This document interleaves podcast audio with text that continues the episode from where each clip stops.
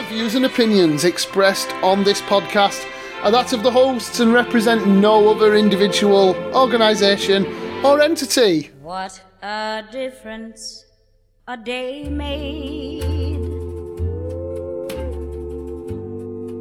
24 little hours. What the sun and the flowers. Where there used to be rain. Hello, Roger. Hello, Adam. It's a pleasure to be breaking the news with you on this blustery, stormy Sunday evening. It is crazy. The wind's crazy. I've had such a crazy week. I've had interviews at the start of the week. I've been working the second half of the week. It's all come around very quickly. And I didn't even get a chance for a park run. Um, I was working on Saturday. But yeah, I quite like my new job. No park run time to update you on. I just can't believe how my life's changed in literally in a week. It is unbelievable. It's never changed so fast before. From one week to having no job to now having one and getting offered overtime. You're doing really well, aren't yeah, you, Adam? I know, and uh, I, I can just not believe it because even at the start of the week, I was attending interviews at the same time. Um, I've had such, yeah, such uh, all over the place week this week. So, yeah, it's great to be breaking the news uh, here with you. Um, I never expected it. I was just speaking to Roger off air about how last Sunday morning I was running down towards Halifax. Well, this Sunday morning I was getting a bus down there because I'm getting a bus to Halifax, then a bus to Halifax to Brighouse. I was just thinking to myself, this time last week I would have never known I was going to be doing this. And it is a job that involves potential overtime and different working days sometimes, so that may affect the podcast some. Yes, and that's the reason why we're recording it a day later as well. But we're, everyone's just going to have to live with that. If the listeners do have any complaints, they know what they can do. They can email us at breakthenewspod at gmail.com, but no one ever well, does. Uh, me and Roger do have to focus on our own lives as well, so uh, we, we have put a lot of effort in this podcast for over the last few years, so we'll do our best, see what happens. But yeah, we might be recording it, we might miss a few weeks, who knows? But yeah, we're going to do our best. And we do it because we love it and enjoy it, and it's just an excuse for the pair of us to get together every week and have a chat, really, isn't it, Adam?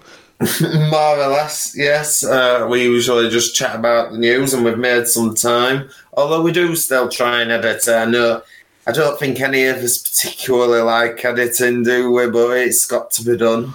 So, if I'm in the right frame of mind, I like a nice um, editing session. I've got to. But it's time consuming, though, isn't it? That's the thing. Yeah, but sometimes it's nice to just sit and concentrate on something that you know you can do well. To be honest with you, I find anything that's requires work doing is just a general chore. To be honest, editing's um, it's something that I can uh, do, although it can become awkward at times. For example, uh, if we mess up, we have to re record, or if you're adding something else in, it can become awkward, but generally it's just a relaxing thing. That's why we do this and keep on doing it, because at the base level, we enjoy it. We were hoping to meet together in person today, but Storm Isha has put pair to that if there is any wind noise in the background here because of either of their microphones picking it up, then sorry for that, but can't be helped.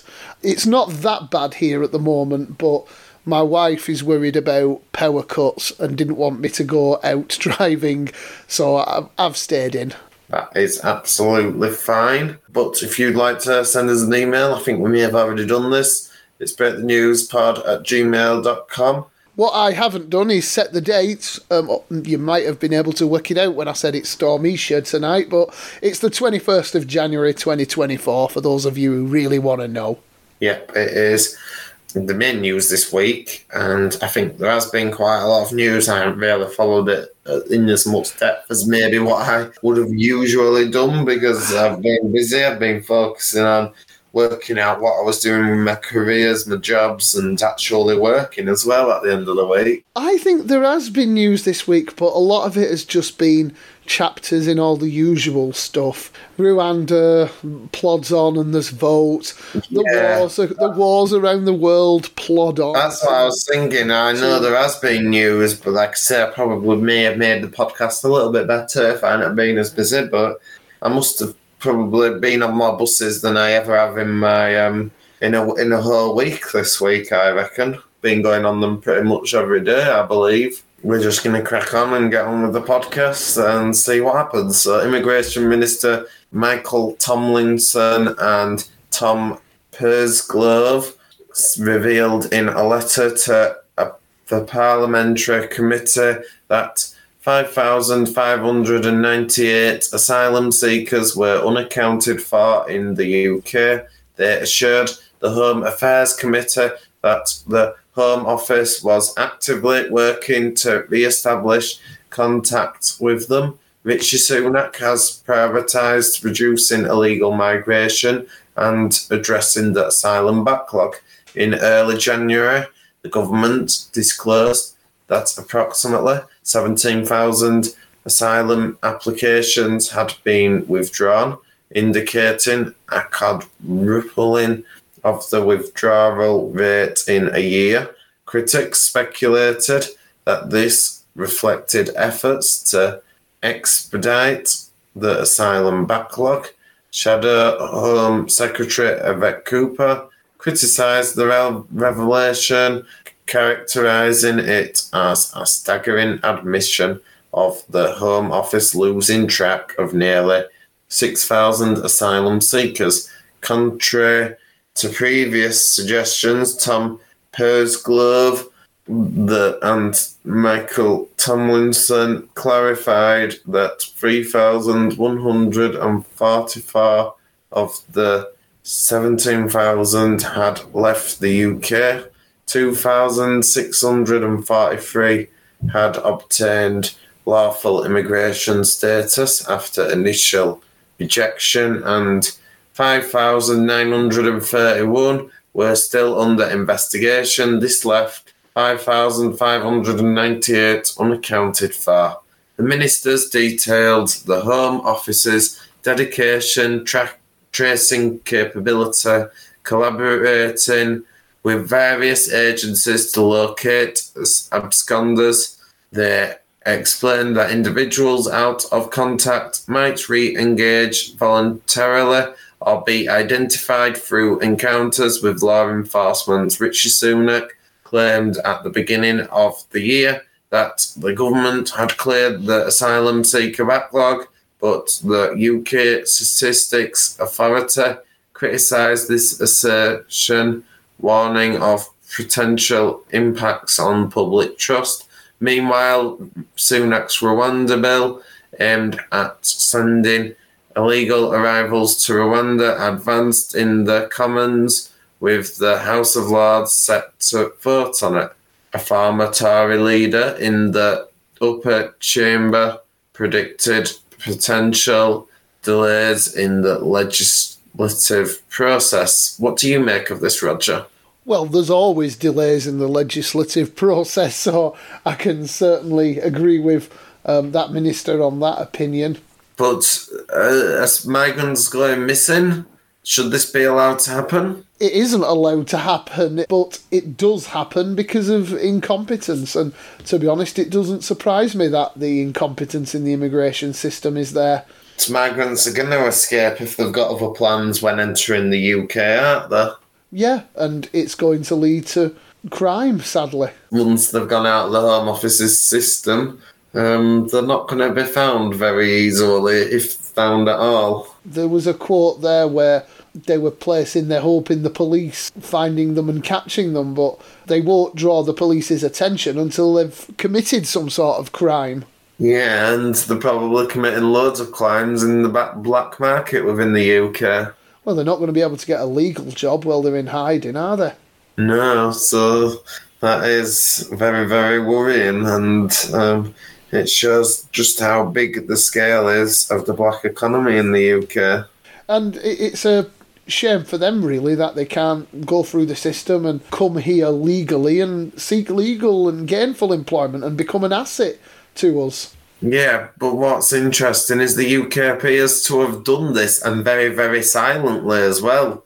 So, channel migrants, including those arrival, arriving in small boats, have quietly gained the right to work in sectors such as care, construction, and agriculture, while retaining access to state subsidised accommodations. Around 16,000 asylum seekers allowed to work in recognised staff shortage occupations earn 80% of the standard pay rate. Critics, including Nigel Farage and Tory MPs, argue that the scheme may attract more illegal migrants. Rishi Sunak's Rwanda bill aims to expedite deportation flights. FOI data from the Telegraph reveals a significant increase in working asylum seekers due to a backlog and a surge in channel crossings. Critics question the government's commitment to stopping illegal boat crossings, while others debate the economic and practical benefits of allowing asylum seekers to work legally. The scheme, originating from a 2005 EU law, permits work after a year, and some suggest the government should explore allowing work even earlier. Government sources deny the scheme acting as a pull factor and highlight efforts to clear the backlog. Uh, what do you make of this? So the government have changed the rules without even announcing it. Um, it ended up getting found out through a freedom of information request. So they're now going to be working in um, sectors which require a lot of responsibility, like care. What do you think about this? Do you trust this at all? No, we've discussed here on the podcast the consequences that can happen when people who are not qualified for the job that they're doing end up in that position. And I blame the employers most of all, to be honest. But, but care's a very responsible sector, isn't it? It's a sector where you've got a lot of responsibility if you're working in it, yeah. And we should have good people doing that with expertise, as we discussed a, a couple of weeks ago uh, with that poor old, old lady who ended up dead at the bottom of a stair lift. Um, I agree. So, yeah, it's not good news, that really, is it? Genuine asylum seekers, I have no problem with giving them asylum and even giving them a chance to work. However, nobody should be placed in a job that they are not qualified to do. Yeah, it appears that maybe they like to get cheap labour out of these migrants rather than send them back or send them to uh, Rwanda. Sadly, especially in the case of care, it costs human lives. It also brings down the reputation of their sectors and brings down the reputation of um, migrants and asylum seekers. It certainly does, yes. Um, it's not good news. And do you think the uh, Conservatives are doing a very good job at handling this issue? No, absolutely not. And, and do you think Labour would be better or worse? Probably worse, actually. It don't look like the country's got a good future, does it? No, there's no strong, really strong political will to do anything about this because, first of all, governments don't want to appear racist, which is fair enough. Racism is a, is a bad thing, but also they have so many business interests of their own and they get benefits from that cheap labour themselves they're worried that um, just being seen to be racist is going to, even when uh, some people think might think that they're being racist, whereas other people might think that they're not.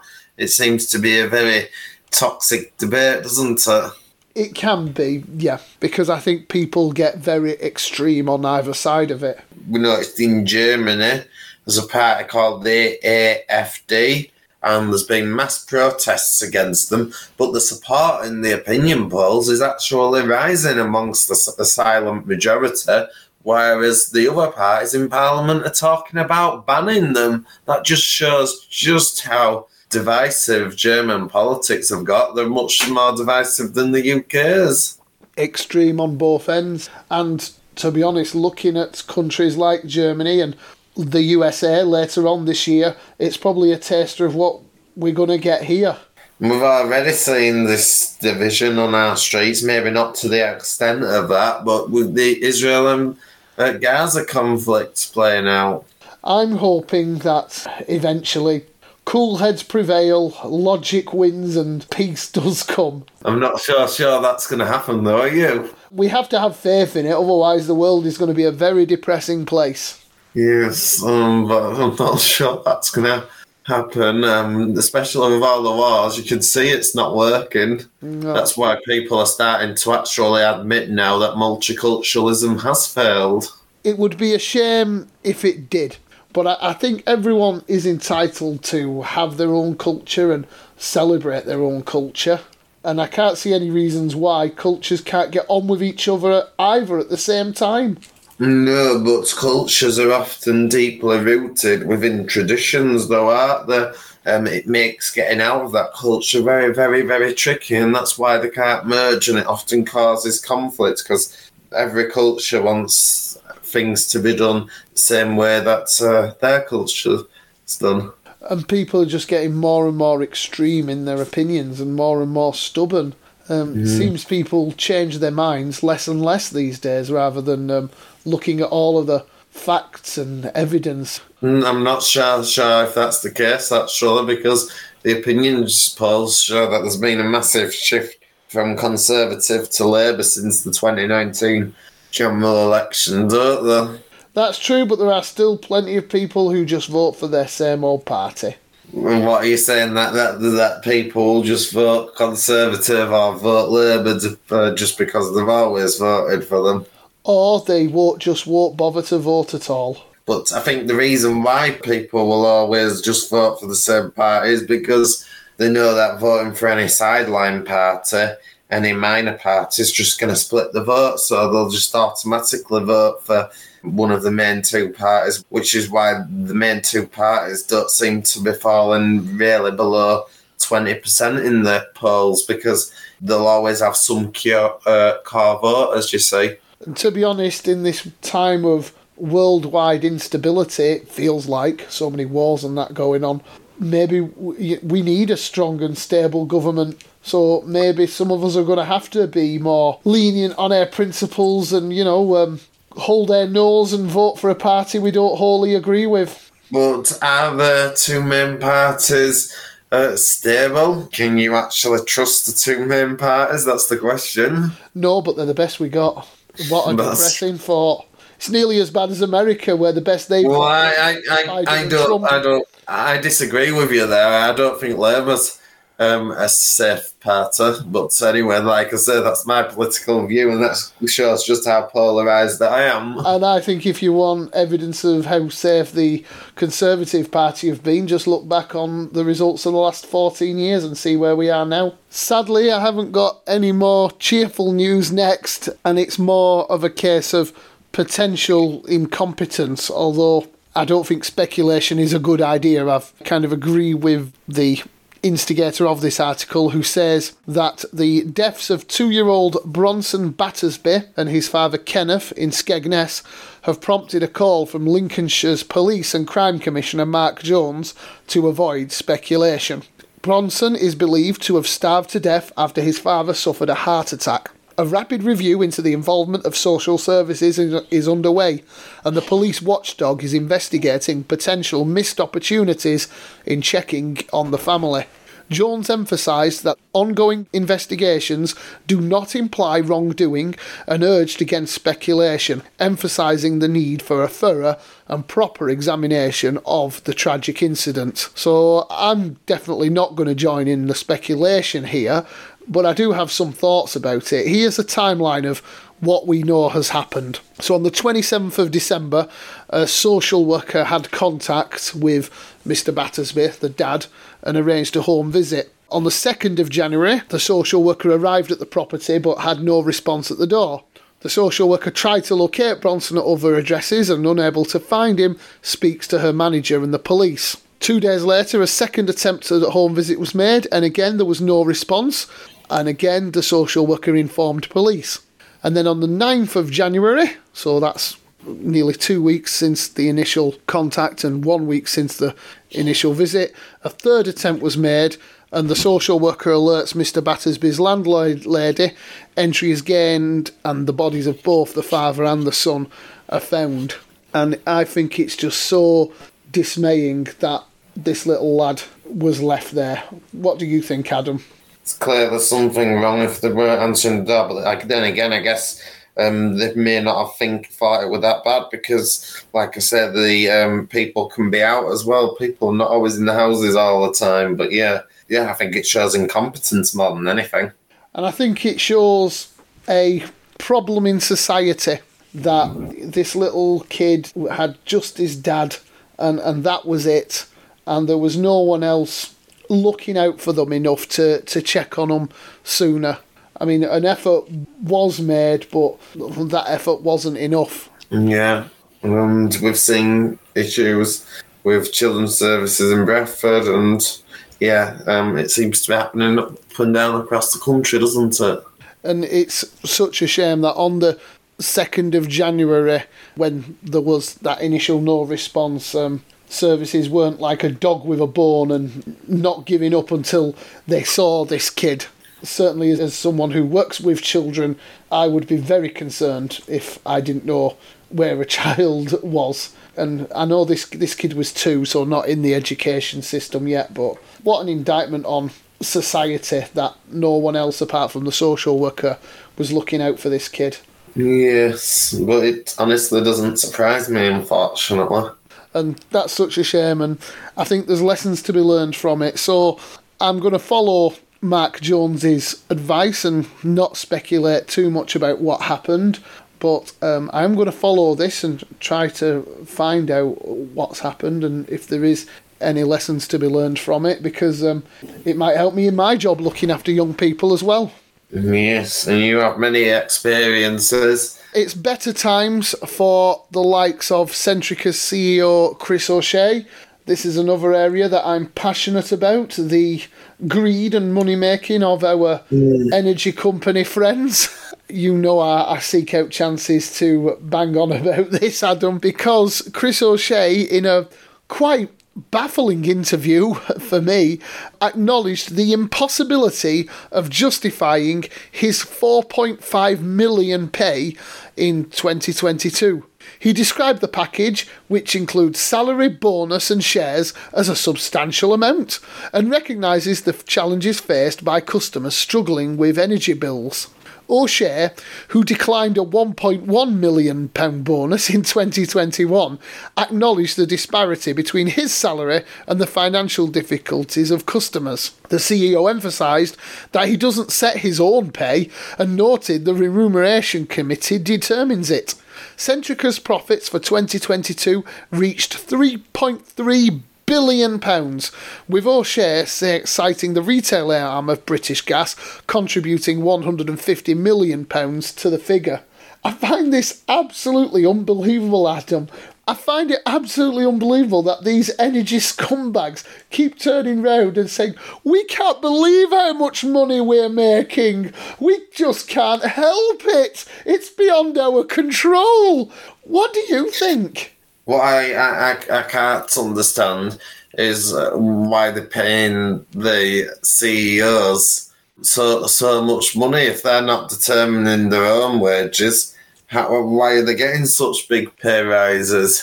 And even the CEOs are saying we don't want it, but they're taking it anyway, aren't they? Well, a lot of the time they do, yes. Um, so it's a... I think the CEOs have uh, often have the highest shareholders in the company, so obviously, it's the system's often rigged, so they often vote for these high pay rises. So surely it's a slam dunk. It's an open goal for the government. Tax them, tax them, tax them. You... well, maybe you may be right, but then they'll then they might be more likely to focus on other countries and not invest in the UK as much. Do you know what the most expensive thing you will ever pay for in your life is, Adam? Energy? Nope. Housing? Nope, it's your government. More than half of everything the average person earns in this country goes on tax. and even that isn't spent the way that you want it to be spent. That is true. Um, yeah, you do end up paying a lot of tax in your lifetime. So, Uh, if you're on low incomes, you often pay very little tax and you often get benefits, so you're not actually that much um, going in. But yeah, um, the, there is inflation, which I suppose is a tax as well, isn't it? Because of the printed money. Yep. So instead of getting all this tax from the likes of you and me who are working our backsides off to earn it, why not take some more off guys like this who they themselves say they're making too much? Yeah, I agree. Um, yeah, there, there is a, an issue there, isn't there? What do they, do, do they doing during the day? I'd love to be a CEO because they, they don't actually work an awful lot and they, they could probably do their other things as well, their other activities and fit them all around the work. Well, I- I am prepared to believe that CEOs are very valuable and they probably work very hard and they probably have extremely high levels of expertise. But four and a half million a year, really? Yeah, I was just thinking if I could be a CEO, I'd still be able to do lots of running as well. But like I say, unfortunately, I'm probably never going to become a CEO. Never say never, Adam. I- No. You've seen how much changed this week for you. Uh, you never know what next week could bring. That is true, definitely true. What a difference a week makes. Uh, people usually say what a difference a month makes, but what a difference a week makes. And even more can happen in a year. I'm now going to swiftly move on because the UK is grappling with a significant health crisis marked by a surge in back and neck problems fueled by a sedentary lifestyle, obesity, and aging population, and the rise in remote work. Nearly a million people are unable to work due to these ailments, posing a threat to workforce expansion and economic growth. The welfare bill for back problems has tripled to 1.4 billion annually, rising by over a quarter since the pandemic. The exponential growth in back and neck issues, influenced by unhealthy lifestyles and shifts in work patterns, is escalating rapidly due to limited access to treatment. Despite the potential for improvement with prompt physiotherapy, the NHS faces a shortage of staff, leaving patients on long waiting lists, some in severe pain, developing additional health conditions. And I just want to add the waiting lists are starting to come down now, so there is some good news there that the Guardian haven't added. So the severity of the crisis is evident as people resort to A&E units for back or neck pain due to a lack of alternatives. Professor Kamila Hawthorne, chair of the Royal College of GPs, expresses concern about the widespread impact of back pain affecting millions and hindering everyday tasks. The latest statistics show a rise to 2.9 million people with back or neck problems, contributing to nearly a million being economically inactive. The Office for National Statistics attributes the increase to factors like an aging population, changing work practices during the pandemic, and the prolonged impact of baby boomers. Contributing factors include people working longer, living with multiple chronic conditions, the link between lower back pain and obesity, and delayed treatment seeking. Physiotherapists note the influx of individuals with chronic back pain, citing sedentary behavior, improper home setups for re- remote work, stress, and physically demanding jobs as factors. Long waiting lists for support exacerbate the problem with nearly 310,000 patients awaiting muscular skeletal ser- services. The impact of untreated back pain on individuals the NHS and the economy is evident, prompting a call for urgent recruitment of more physiotherapy staff. Government spending on back problems through disability benefits has tripled in the past two decades, reaching 1.4 billion in 2022 to 2023. Experts emphasize the interconnectedness of physical and mental health and stress and the need for holistic strategies by employers to prevent muscular skeletal injuries. Concerns are raised about the long NHS waiting times exacerbating the situation, calling for immediate support and flexible working options for current NHS staff. What do you think of this, Roger? In our rush to have more and more working from home, it's a shame that employers and employees and the government and the health agencies have missed the opportunity to give people advice on how to work at home safely and not be so sedentary. Yes, um, it doesn't seem to have been a big priority, does it? No, once again, the workers given the least consideration. But I think people should take some individual responsibility as well. It should be quite common sense to know that, you know, you should walk your backside around the block a couple of times every day. Yeah, I think it's a bit of both, to be honest. And it can't do your mental health much good to be stuck in all of the time. Also, we have a health service that are struggling a great deal with backlogs and treatments anyway. People are struggling to see GPs, so if you've got a little bit of a twinge in your back, you're probably not going to see a GP for a quick treatment. You're going to see the GP once you're in absolute agony, and then it's going to take even longer to treat, so it's less effective. When it's less effective, it's also more time consuming as well. It takes longer to recover, putting more pressure on them. It's a very self perpetuating problem, and unfortunately, there's no quick fix really. This is something that you have to advise people with from childhood with their lifestyles to make sure that they're being active and looking after their bodies. Yeah, it appears so, yeah, definitely.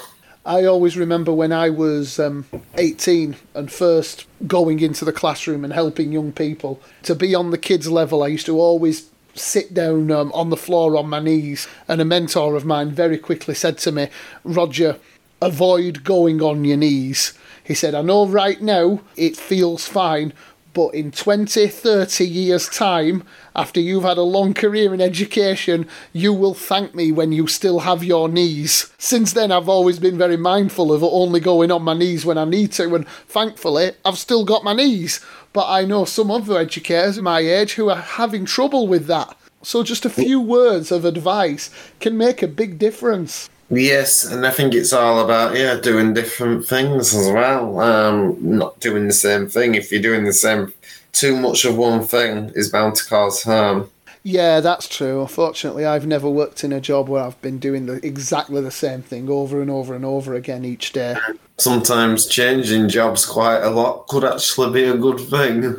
And another thing that doesn't help though is people's lifestyle though now because people do like to spend a lot of time on their phones, on their gadgets, and playing video games as well. With the subject of video games, a study published in the British Medical Journal of Public Health reveals that individuals who play video games may be at risk of damaging their hearing due to prolonged exposure to unsafe sound levels.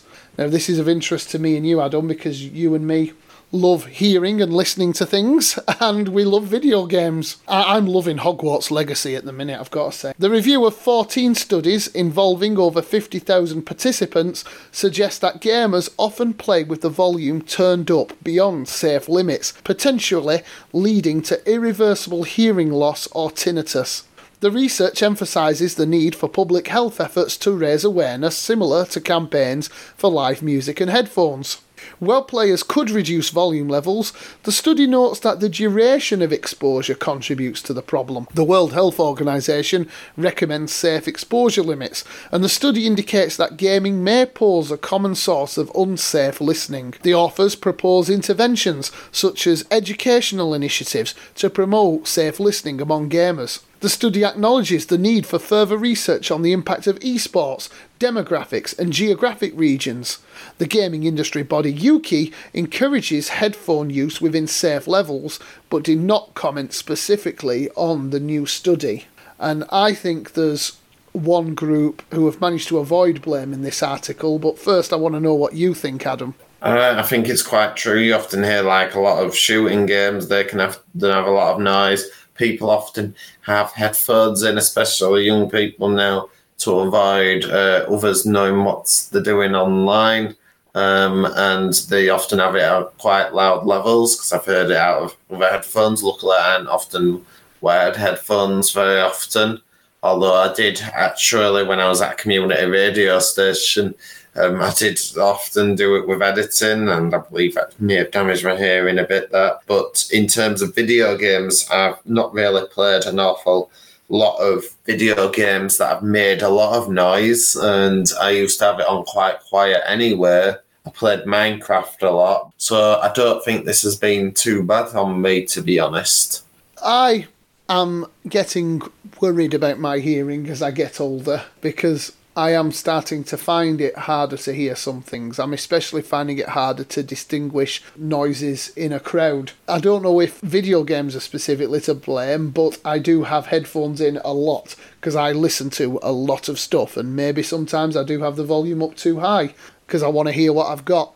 But in terms of video games, one group who I think need some blame here is actually the video game designers because in a lot of games they actually incentivize having the volume up high and hearing sounds. For example, Adam, in the shooting games you mentioned, especially like when you're playing multiplayer or online, you can hear where your opponent's shooting from if you have your volume up high um, with Yeah. surround sound or you can hear someone's footprints if you have your volume up high enough. So That's another thing. I never even thought about the footprints. You've just mentioned something that when I was on Minecraft, I were always uh, walking around and stuff. So that's clearly what I've done my hearing any good because of the duration of it. even in Hogwarts Legacy, the game I'm playing right now, there's a spell that when you cast, it lets out a little chime if there's treasure, and you can tell where the treasure is based on the noise direction of that chime. So that incentivizes you to turn your headphones up so you can hear it. And that's probably part of the problem because people do spend hours and hours and hours on these games. So video game designers definitely need some of the blame here. got to remember this modern technology, like listening to music in headphones, uh, video games. A long time ago, humans wouldn't have been doing this. So we've quickly changed our lifestyle over uh, recent decades. So there's, there's bound to be an effect because we just don't have time to adapt to it. I keep getting ear infections because I keep falling asleep with my headphones in. So I keep having to take um, ibuprofen and, drops for the. That, that that that surely probably won't be doing your hearing any good either because it'll be constant noise through the from, from the headphones. I think you're right. I don't think it's just video games, but I think there are a lot of issues with regards to headphones. So, a lesson to everyone there look after your ears. If you will permit me, Adam, I do just want to throw in one extra little piece of news on this week's podcast. Go on then, yeah. because it, it enraged me a little bit and has something to do with one of my predictions. And it's Bradford Live, the new small arena that they're building in Bradford. I mentioned it in my predictions. Just after our last podcast went out, they finally announced the first acts at Bradford Live. And remember how I said I was worried they weren't going to attract big bands and big acts? Yeah. Well, let me tell you, the first act to perform at Bradford Live will be an ABBA tribute band. Not the real ABBA, who are still going and gigging. Nope, a tribute band. Just like they have at St George's Hall, or that they used to have at the Cedar Court Hotel near me. The kind of thing you can see in any city, any town, on any Friday or Saturday night. It's absolutely pathetic. Yep. If they can't attract the actual bands, it shows just how much of a state the city is in. There's nothing wrong with a good ABBA tribute band, no problem. But you would think that they would want something absolutely incredible. Because meanwhile, Blondie, who's like an 80s icon, has um, announced a second day at the Piece Hall in Halifax because that venue was sold out for her and that's been so successful. And it's a shame that Bradford shows no sign of showing that success. The so called City of Culture in 2025. The interchange is still shut as well.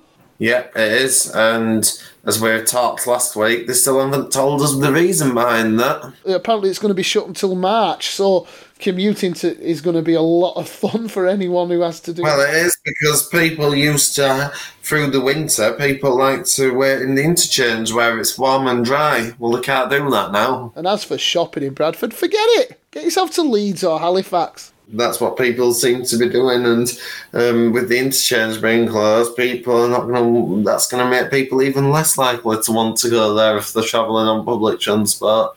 2025 needs to be a miraculously successful culture year for Bradford because I've already written off 2024.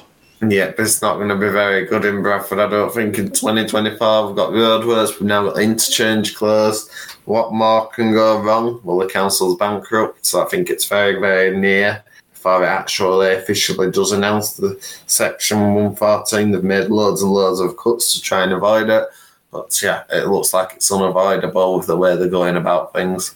Well, locally, nationally, and with healthcare, we've put the world to rights this Sunday night, haven't we, Adam? Well, we've tried. Not sure we've achieved it, though. No, but we've done what we can, and at least we've weathered the storm tonight. Yep, we certainly have. And thank you for listening to this podcast. Like I say, um, we're going to try and do this, but there's no guarantee that we're going to be able to do it each week. And like I said, probably record it on different days as and when. But we'll do our best.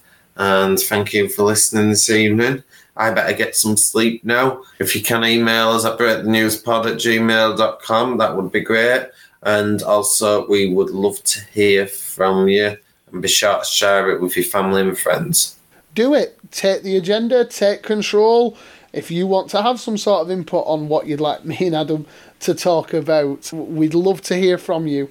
And thank you for using your valuable hearing and ears to listen to us. And I hope you've weathered Storm Isha safely. And thank you to everyone, especially you, Adam, because I know your time is more valuable than ever these days. Appears to be, yes. Uh, before I was always talking about, oh, I've got too much time hands.